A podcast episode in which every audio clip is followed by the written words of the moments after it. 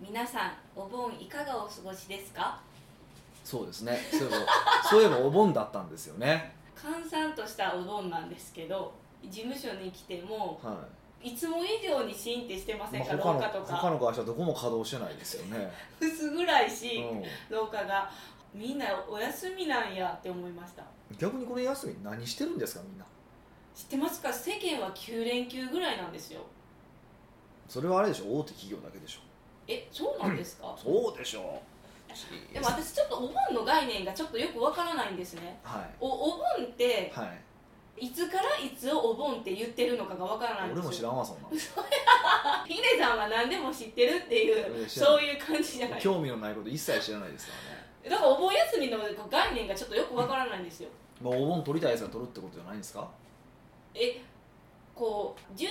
から15っていうのが休みなんですか毎月毎あ毎年あそうなんですかいや知らないそれも考えて考えたこともないし調べようと思ったことすらないんで、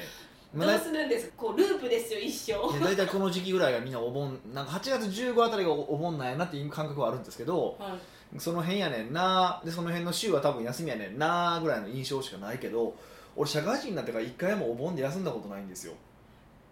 もうあえっとヒデさん何年かはサラリーマンやったいやサラリーマンししてたんですけど1個目の会社はあの店舗のビジネスだったんですようんうん、でしかもそのお盆とかにすんごい売り上げ上がる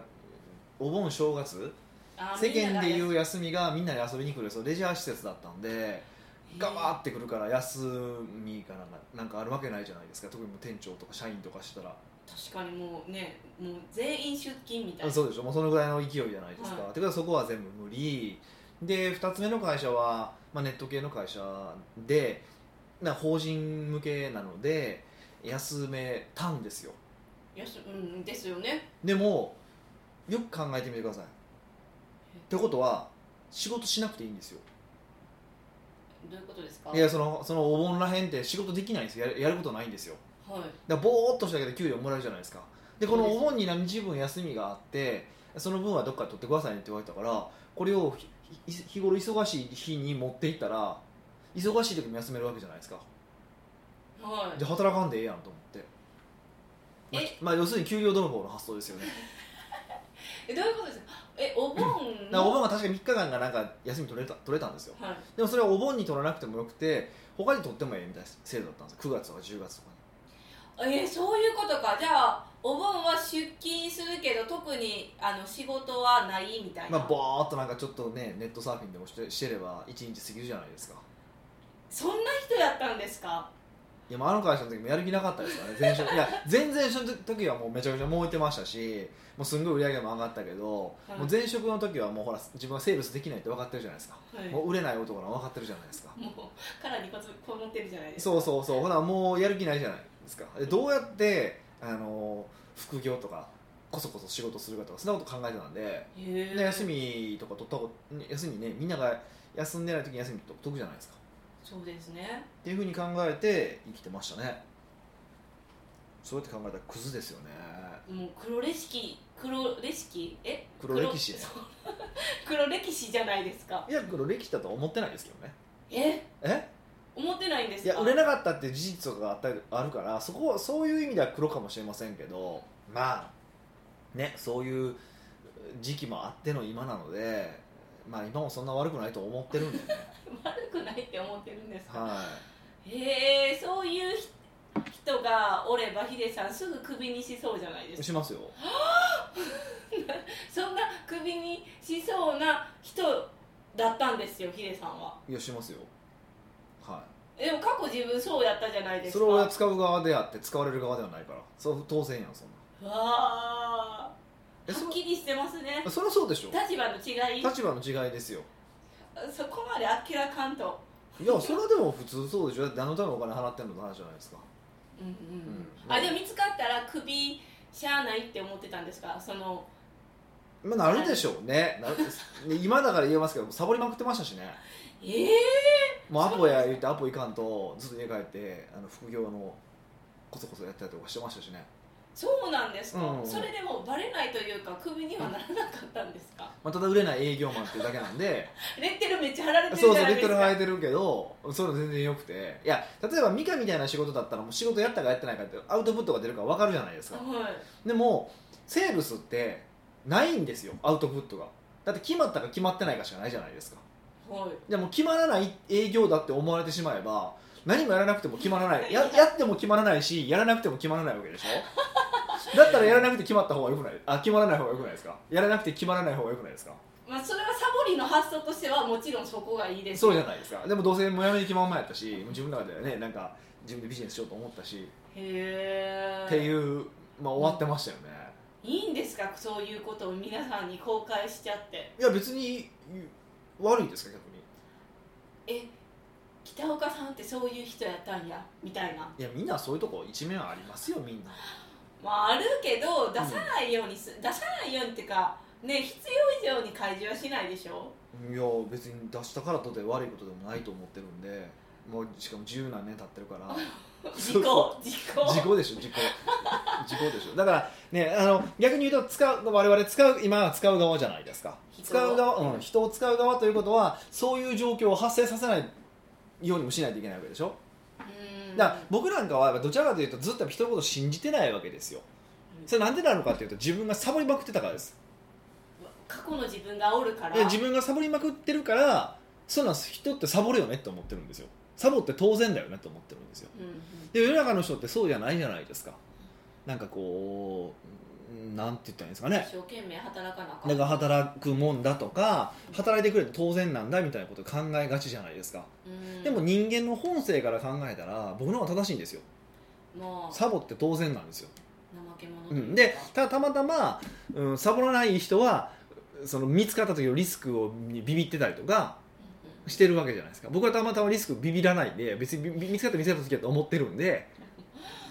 強い人です、ね、っていうだけだったんですよってことは、えっと、本質的にやっぱ制度そういう会社の制度とかはやっぱりこ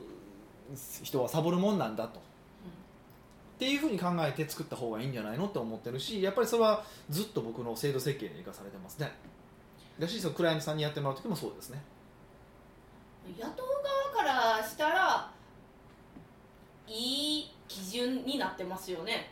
あのサボられない仕組みで依頼するってことですよそねうそうでこれもっと言うとねえっとかなりうんあの辛辣に言うとそれ僕をサボらその会社サボらせてサボらせてたわけじゃないですかう、はい、ねってことは会社が悪いんですよねよく考えたら責任転い換やじゃなくていやもちろん一義的にはサボった人間が悪いですよでもサボらせれるような仕組みにしている会社って悪いじゃないですかうんこれよく言う話ですけど例えばその経理とかを誰かにやってもらってるとでその人がお金をパクったとしますと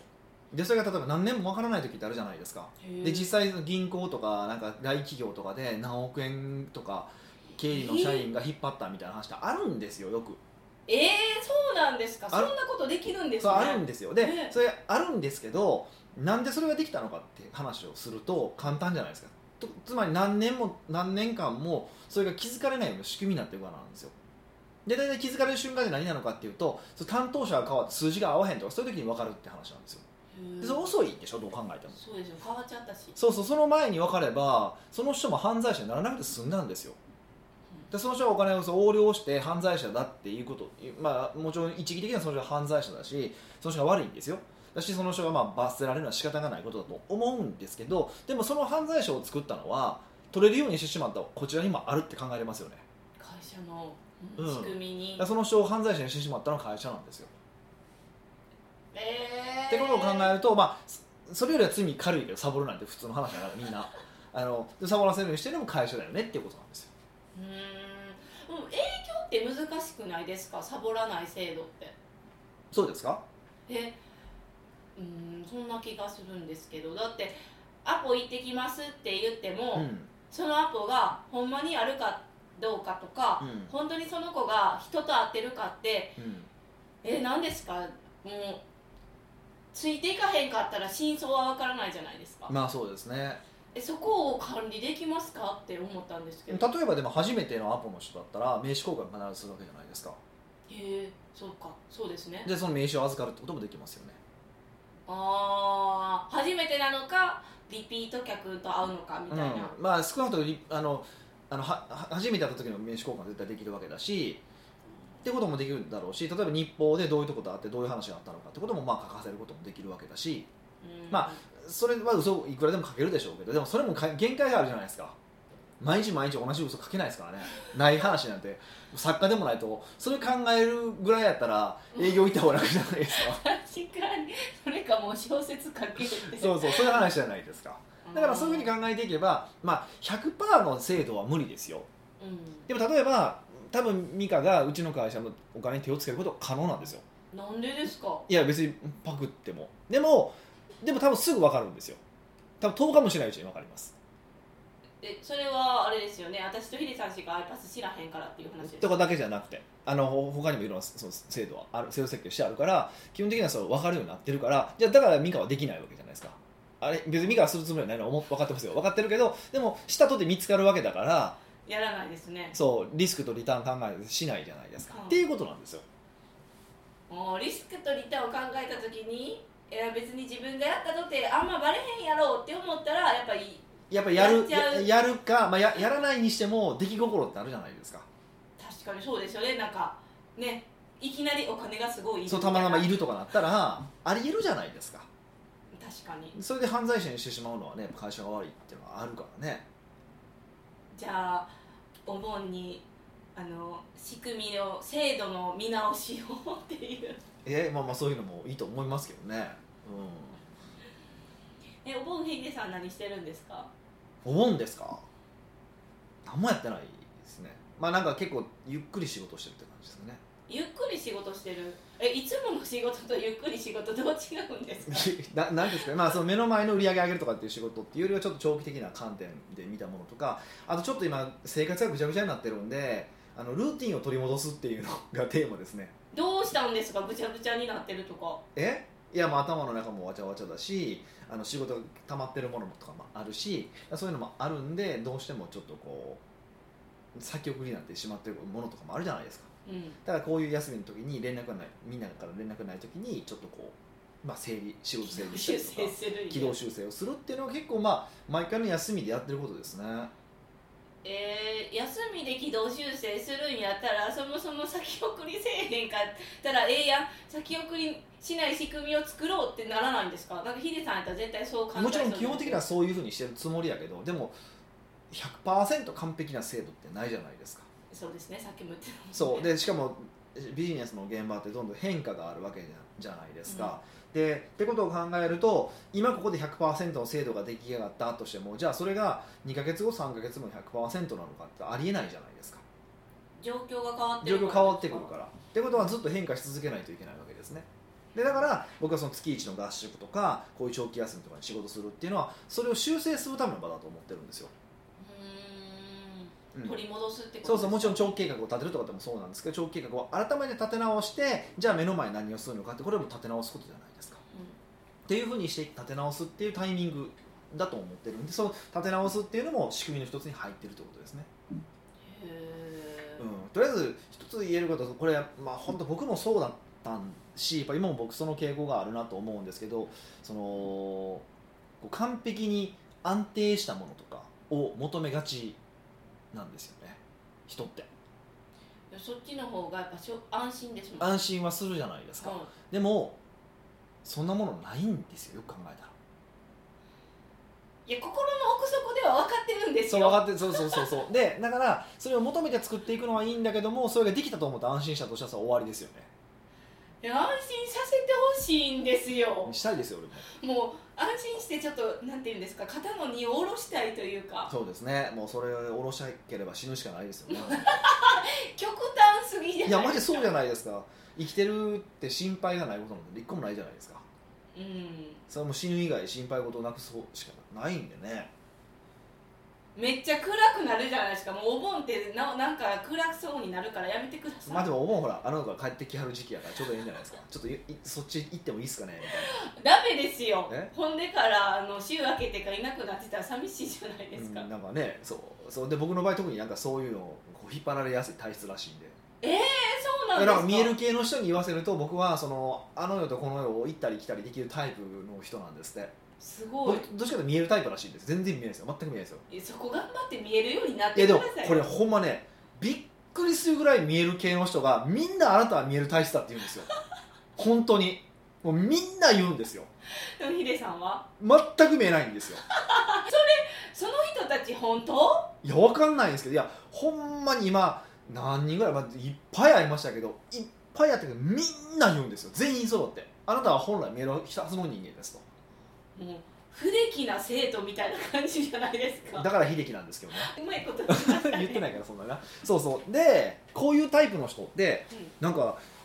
お墓参りとかするとその連れて行かれるらしいんですよ、え いやわかんないー、ですもうよ前段といてほしいですそれやったらいやでよく考えて僕あんまりお墓参り行かないんですよねあよかったもともと行くタイプじゃないんであそうなんですかいやなんかお墓行かなくても祈っとけば来るやろおるやろと思っていやえお墓ってそこに骨がある骨があるわけじゃいないですかこう掃除しに行くとそれか他の人やってくれてるからええ業者さんがやってくれてるからめっちゃあっさりえあっさりいやほんまにその霊魂とか魂とかがあったら、まあ、僕見えない人なんでね あの見えない人なんでいやあったら来るやろと思っててあっちから会いたかったら来るやろあと思って来れるパワー持ってるわけじゃないですかあいや魂はどこでも行けるからそうそうそううそうそうそうっていうふうに思ってるんであの別にその先祖をバカにしてるわけじゃないんでむしろ感謝はしてますようん感謝はしてるんですけどそのお墓に何が宿ってんだよなって感じはしますよね、本当の骨があるからやっぱこうヒデさんは見えるかもしれないですよ、うんでも私たちは一般人やから見えないんですうん、よだから中身が見えへん よ、ね、ほなほなさ説明して俺ほんま分からへんことはあるんやけど骨を分割する時あるやんはいあの海にちょっと流してとかとかそうという感か、まあ、あっちのお墓とこっちの仏壇とかあるじゃないですか、はいあれどうなってんのあれこうなんか体こう2つ分かれてんのこれじいやそれはそういう発想じゃないんですよお骨をこっちに入れるのとあっちに入れるのがあるんですよそういう制あ度るでしょでちょどっちに似てるんですかそれはえどえそれどっちもじゃないですよお墓のうんなんていうかあの本堂うんにあるからそれを出してもらって巻いてあのお掃除するんじゃないんですいやかじゃなくてどっちに似てんのって話ああ魂はそうどそっちうもそうめっちゃ便利やなそれえ どっちもじゃあこっちだけでええ やん近くだけお参りしとけばええやんもうしなんていうんでそういう誠意が大事なのかな いやいやまあそうなんですよこのこの話前したかもしれないんですけどだからもうけ欠陥だらけなんですよ本当によくこのこの話だっけあの輪廻転生ってあるじゃないですか前世とかはい、ってあるあるでしょうんでもあれって仏教の発想なんですよ、はい、ね、前世でも前世があるってことはあのこの後も後世があるわけじゃないですかはい、どこ生まれ変わるわけじゃないですかじゃああのお墓おんの誰何えっとそれは前世やった時の自分の魂よくわかんないですよくわかんないですねおかしいでしょちょっとおかしいんですよもうやめてくださいだからとんからがるしそうだからお墓にがそう日本でお墓存在したのはおかだから仏教国でお墓が存在したのはおかしいんですよへだーから仏教でお墓が存在あれなんで日本が存在してるかってこう言うとあのーまあまあいろんな諸説はありますよあるんだけどその檀家制度っていうのがあってお寺が取りまとめてるから、うんおおその戸籍を取りまとめてたからそこにこう誰がいてるか分かるようにするためにお墓を作ったっていうのがまあ一番有力へーななんですよね。リストって感じですまあリストまあその戸籍ですよね戸籍戸籍リストそうなんですよう、はいでももともと輪廻転生するわけだからお墓に何もないはずなんですよね 魂っていないはずなんですようーんであのお墓の仕組みってどっちかというとあの孔子とかの制度なんですよね儒教うんあれはだからほら先祖を敬いましょうじゃないですかだかはら先祖はいてるずっと前祖代々いてるんですよい、うん孔子の世界その儒教の世界でははい、でも仏教の世界では輪廻転生者がいないんですよああそっかはそうだからわちゃわちゃなってて日本で入ってきてるんですよだからあかんとか言わないですよ別にあかんと全然思わないんですよい思わないんですけどあのこれ日本だけなんですよそういうのって生まれ変わり信じてて、えーさらにお墓もあってっていうのは生まれ変わられへんやんってそう生まれ変わられへんのかどこ何とどまってんのって話じゃないですかであのキリスト教の場合のお墓っていうのはいや焼かないじゃないですか、うんあれなんでかっていうとあれ復活するためなんですよねおさいー最後の審判があってあーキリストが復活するみたいな感じでそのすか最後の審判があった時に、えっと、そのふさわしい人はよみがえるからあれ、えっと、そういうふうに燃やさないっそそのままていう制度なんですよえすごいえでもなんかすごいじゃないですかで全然知らなかったし誘っていけばようわけわからんくなってきちゃいましたよそうだからわちゃわちゃでしょ、はいっていう話なんですだからあの何が言いたいのかっていうと先祖に感謝するのはすごくす素敵なことだと思うんですけど別にわざわざお墓行かんでええんちゃうのって話です もう今のヒデさんの話を聞く前までは行かなあかんって思ってたけど今ヒデさんのお話聞いてもちょっと思うけどやっぱり習慣になってたから行っちゃうかもそしれれなからい別にあかんとも思わないんですよだからわざわざ行ってお参りするっていうその行為そのものにはやっぱ意味があると思うんですよわざわざそこに感謝しに行くってめっちゃ面倒くさいことわざわざしに行ってるわけじゃないですか、はいだからそれそのものは僕素晴らしいことだと思うから別に否定はしないんですけど、うん僕はしないですって話です僕はもうしんどいんですよ面倒くさいんでしないです暑いし、へねー熱中症になるしヒデさんははいじゃあ最後にあの死んだ時にはいどうしてほしいってあるんですか、埋葬なのかあの墓建ててほしいのかとかありますなか巻いてほしいとかええー、海とかにわってことですまか巻いてほしい巻いてほしいなんでですかあどこでもいるよーってアピールみいたいなやだなくなるじゃないですかということなくなるいやだって一番自然じゃないですかもう自然に変えるっていうのはも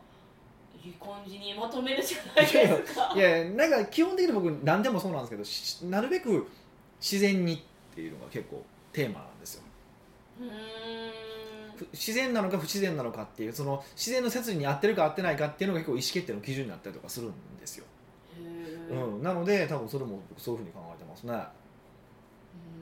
じゃあ皆さんも今後どうするかも一旦考えておいおただ墓について ですかおいや墓についそんなて暗いことええやろ考えんの 別に北岡秀樹の奥越ポッドキャスト奥越えポッドキャストは仕事だけじゃない人生を味わい尽くしたい社長を応援します改めまして北岡ですミカですはい今回のご質問は今回のご質問はうんニックネームクリアパープルのゲームボーイカラーさんからのご質問を取り上げましたはいどんな内容なんですかちなこれはですねみにうん社長における感情表現の質問ですなんか社長における感情もまあまあいいですはい まあ軽めにね今日はね今日はもうお盆なんで軽軽めにいきたいと思いますはい北岡さん美香さんこんにちはこんにちは今回も直接ビジネスには関係のない話題ですが質問させてくださいはいそれは社長における感情表現ですここに書いてあることを言っただけやねバレましたかまとめてくださってるんですよ なるほどねはいポッドキャストを聞いていると、うん北岡さんはよく美香さんに突っ込むしよく笑うしうわめんどくせえって反応も普通にしてるし、うん世間一般の社長より断然表情が豊かだと思いますはいかっこ北岡さんの顔芸も見てみたい気もしますなんで僕は顔芸得意ってしてるんですかねえドヤ顔吸ってるとか言ってるからじゃあなあいそでういすうことかですね はいはいそこで北岡さんがそうするようになった経緯や感情表現に対する持論がありましたら教えてもらえると幸いですああなるほどねそんな持論なんて持ってるんですか持ってないですよねそこは持ってるって言ってください よいやでも多分この話ってあのーこの方このクリアパープルのゲームボーイカラーさん名前長いなください長いなこの人この方がこういうふうに言ってくださってるじゃないですか、僕が感情表現豊かでっていうふうに言ってくれてるけど多分世間のイメージ逆ですよねまあヒデさん知らない人とか一般的にってそこうだとかでらすねポッドキャストを聞いてくれてる人はどちらかというとこのイメージがすごく強いんですよへーそうじゃないですかそうですねでメルマガとかそれ以外のなんか例えば動画のプロモーションとかだけ見てる人とか、まあ、うちの教材とか見てくれてる人は多分どちらかというと無表情で淡々と淡々理路と整然と喋る人あそうそうそうであなんか表情変えずに人殺しそうみたいな多分そういうふうなイメージ持たれてますよね持ってます、うん、だからこのポッドキャスト聞いてくれてる人がこういうふうに思ってくれてるんだとしたらポッドキャストの狙いは成功だなってのはうわあ、ま、皆さんまんまと罠には まっているいや違やめう罠じゃない罠じゃないけども罠じゃないけどもポッドキャスト成功してるんですねうんと思いますだから実際ほら結構その僕のセミナーに来るの怖かったけどポッドキャストで大丈夫やと思って来ましたみたいな人結構多いじゃないですかそうですねポッドキャストの印象があるからあのヒデさんってすごい幅広い弾き方なんだなっていう感想とかもとかねいただけたりとかするんで、まあ、ある意味、まあ、そういう意味で成功してると思うんですけどううんね感情表現ですねでこれでも今僕のテーマなんですよね実はん、えー、パープルさんすごいいやあのこういう時で喋る時とか特にまあミカとかしちょっと喋ってる時どっちかっていうとまあ比較的うーん素に近いというかうんじ多分普段の多分普段の僕に多分近いのこっちだと思うんですよはいでそうそうで喋れるんですけどこれがこと仕事っていうふうにスイッチ入ったりとかあのちょっとこうひ、まあ、あの知らない人とかになるとこれがねあの違う方のあの動画の方の北岡が出てくるんです よねビジネスモードになっちゃうってことですそねうそうそうそうそうそうそえそれビジネスモードをなんでこういう表情豊かうんなビジネスモードにしようとは思わないんですか、うん競技場豊かなビジネスモードにしようと思うそうえこうビジネスモードになったら理路整然のヒデさんが出てくるじゃないですか、はいはいはそれをえそこもビジネスモードも感情豊かなあの北岡秀樹でいけばええやんみたいいある程度はねそれしたいなと思ってる部分はあるんですよでもこほんまにコンサルティングの途中でいきなり感情豊かなちょっと頭おかしいと思うのである程度の切り替えは必要だと思うんですなうんうんある程度ねその真剣にやってる時とそうじゃない時の落差って結構大事だと思うんですようんはいただ一方でやっぱり僕はまだどちらかというと、うん、その感情表現の薄い方の方が強いと思ってて薄い方の方が強いあ感情表現はあんまできないできない方の方が強いと思ってるんでもう少しねそれをこう強化したいなっていうのは実は僕のテーマなんですよ今それはあのビジネスにおいてですか人生においてですか全てにおいてですえ全てにおいてだったらあの感情表現豊かですよだからそれはそうこういう場だからですだからそのそうじゃない方とお会いした時とか例えあば例えば懇親会とかもそうですけえどもうすごい永遠のテーマになりそうな感じやわ、うんそうそうなんですよ永遠テーマになにはなりそうなんですけど、まあ、それはちょっと直した方がいいよねっていうのがあって実はこれこの間その話になったんですよえどこでですか実はそのあるその、まあ、方とお話をしていてねでこれからまあどういうふうにこうより多くの人に受け入れてもらうのかみたいな話になったんですよでその時にそのあるベストセラー作家の方の話になったんですよでそのベストセラー作家の方がもう結構ジャケパンで眼鏡でみたいな方なんですよ、えーうそんな人がいるんですそかうそうもう結構キャラかぶりじゃないですか 確かにでジャケパンも結構派手めの格好をするんですよでもその人はもうすっごい女性が多いんですよお客さんえだから8割ぐらい女性ちゃうかなみたいなどうしたんですか負けてるじゃないですかうん そうなんですよ私たちそうなんでですよでで一方でまあ僕は男性が95%すいやいや98%とかで残り2%とかじゃないですか女性はねでその2%をちょっと男みたいな人書いてあるんです そんなことそんなことは思っていませんそんなことは思っていませんいや褒め言葉なんですけどねでじゃあもう少しより多くの人に支持してもらうためにはいわゆる女性にやっぱ支持してもらう必要があるよねみたいな話になったんですよでその時にどう違うと思いますみたいな話になったんですよその彼とうんジャケパンで女性そうジャケ同じジャケパンででで眼鏡でなんか同じようにそのビジネスを教えてる人が2人いててうんその時に、えー、と女子が女子受けする、まあ、ある方がいて女女女子受けしない僕がいてるとでどう違うんですかねみたいな話をしたんですよはいでそうすると、あのーその方いるわけですよその方曰く多分どっちが女性その単に立ってるだけだったら絶対北岡さんの方がいいとでもでも僕は超ハードルが高そううんうん例えば怖そうとかそうですねなんか喋ってくれなさそそううそう喋ってくれなさそうとかその人言ったはモデル以外は喋らへんとか言われましたからどんなやつやねんみたいなすごい選びすぎやそれは物騒は喋らないみたいななんかそんなこと言われたんですよでそんなこと考えたこと もないし僕多分もうホスピタリゾーなんでそうです蓋を開ければねもうすんごいあのなんやろもうすんごいもうみんなササーービビスス精精神神すごいんですよなんやったら僕がどれぐらいサービス精神旺盛かっていうと僕がそのスターバックスでアルバイトしてたじゃないですかはいその時にねこうやっぱ新しく入ってきた子ってすごい緊張するじゃないですかはいだから僕は必要以上にその子たちに話しかけてたぐらい僕はすごい気遣いいんですよ実はえー誰も信じてくれないんですそうですねもうそれを懇親会で発揮してほしいわ すすいませんでななんですよだからうーんねなんかなんですけどそれが、まあ、いや見えてないとうーんっていう話をされたんですよだからもう少しそういうこう人間的な面とか、うん、感情表現とかはもっと出していった方がいいですよねみたいなことをされたんですよ、うんってことはその人からやっぱ見そう見えてないんですよやっぱりポッドキャスト聞かれてない方なんう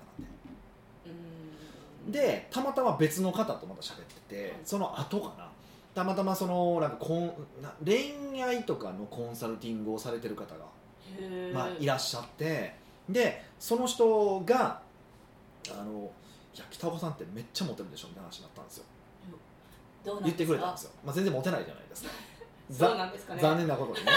でその時にその理由になったのがやっぱり同じようなことであのえ何ブサイクやったら喋ってくれへんとかとかそうういうふうにやっぱ思われてるから隙がなさそうに見えるって話をされたんですよ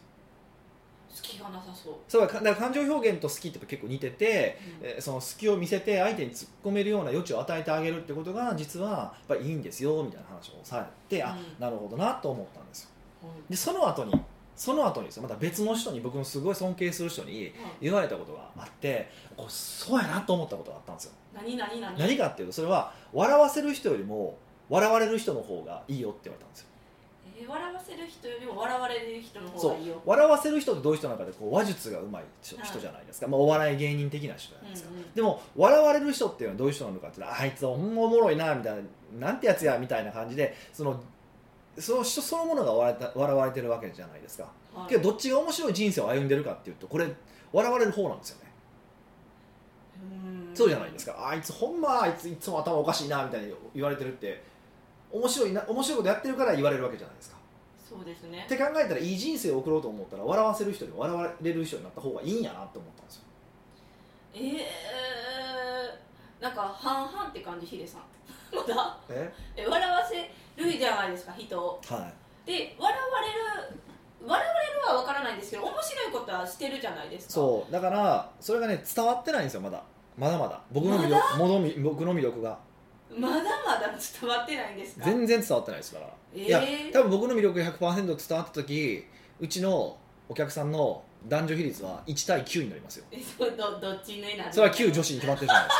かそれいいものうキャーですよ多分ねうちわですようちわ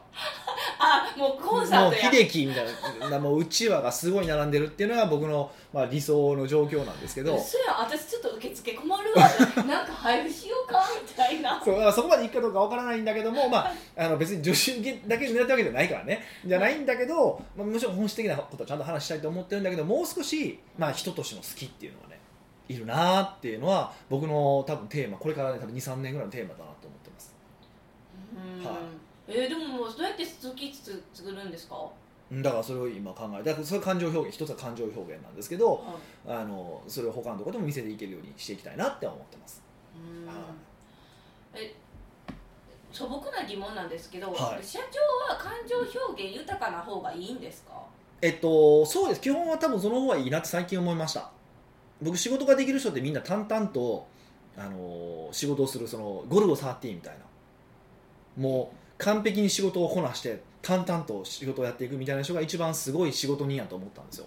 でも特にその、まあ、職人的な人だとそれでもいいんですけど上に立つ人とか指導者の立場社長さんとかですよねの人ってどちらかというと感情表現が豊かだなとただ、えっと、ネガティブな感情に関してはあんま出さない方がいいなと思ってて苦しい時とか怒りたい時とかそこに関してはグッとこらえた方がいいと思うんですけどそれ以外に関してはある程度分かりやすくしておいてあげた方があこれ言ったら怒るんあこれ,、まあ、これ言ったら嫌なんだなとかこれ言ったら怒るんだなとか分かるようにしておくと、あのーいいんかなってその方がスタッフも分かりやすいじゃないですか、今日機嫌いいよとか、まあ、機嫌よ機嫌悪い機嫌で動くのはダメですよじゃなくてその嬉しい時に嬉しいってはっきり言えるとかあーっていうのが多分スタッフも動きやすい人なんじゃないかなと思うしでもそういう人の方が魅力があれついてくるなっていう感じがあるんですよね。へうーんじゃあかえ黙々やったタイプが感情表現を豊かにしようってこう頑張ろうとする時って、はいどうやって感情表現出していったらいいんでいすかや僕も分かんないですから今それ僕のテーマなん ですでもそれでもはいできてるほ部分があるじゃないですかこういう数に近い時はめっちゃ「わーい!」みたいなああはい感じじゃないですかで、はいビジネスモードの時は「シャキン!」みたいな感じでしょはいは、だからその「わーい!」ってなってる時とシャキンのその違いは何みたいないまあ、1個は一番大きいのはあの人にいじられた時に美味しいって思えるかどうかっていうのは結構ポイントだと思うんですよ。人にいじられて美味しいそうなんか人にこう弱みとかを突かれた時とかにあのすごい怒る人いてるじゃないですかはい恥ずかしいし恥ずかしいとかじゃなくてそこで美味しいって思えるかどうかっていうのは結構大きいなと思っててやっぱ関西人じゃないですかはだからいじられるの僕嫌いじゃないんです別に、いでもいじりにくいわまあ、いじりにくいんですよだからそれいじりやすくしていきたいと思ってるんですけどはいでそこなんですよ、ういじりやすくするってことですん、かでいや要はでもほとんどの人はもうそもそもいじられることを受け入れられないんですよいじりやすくするとかしない以前に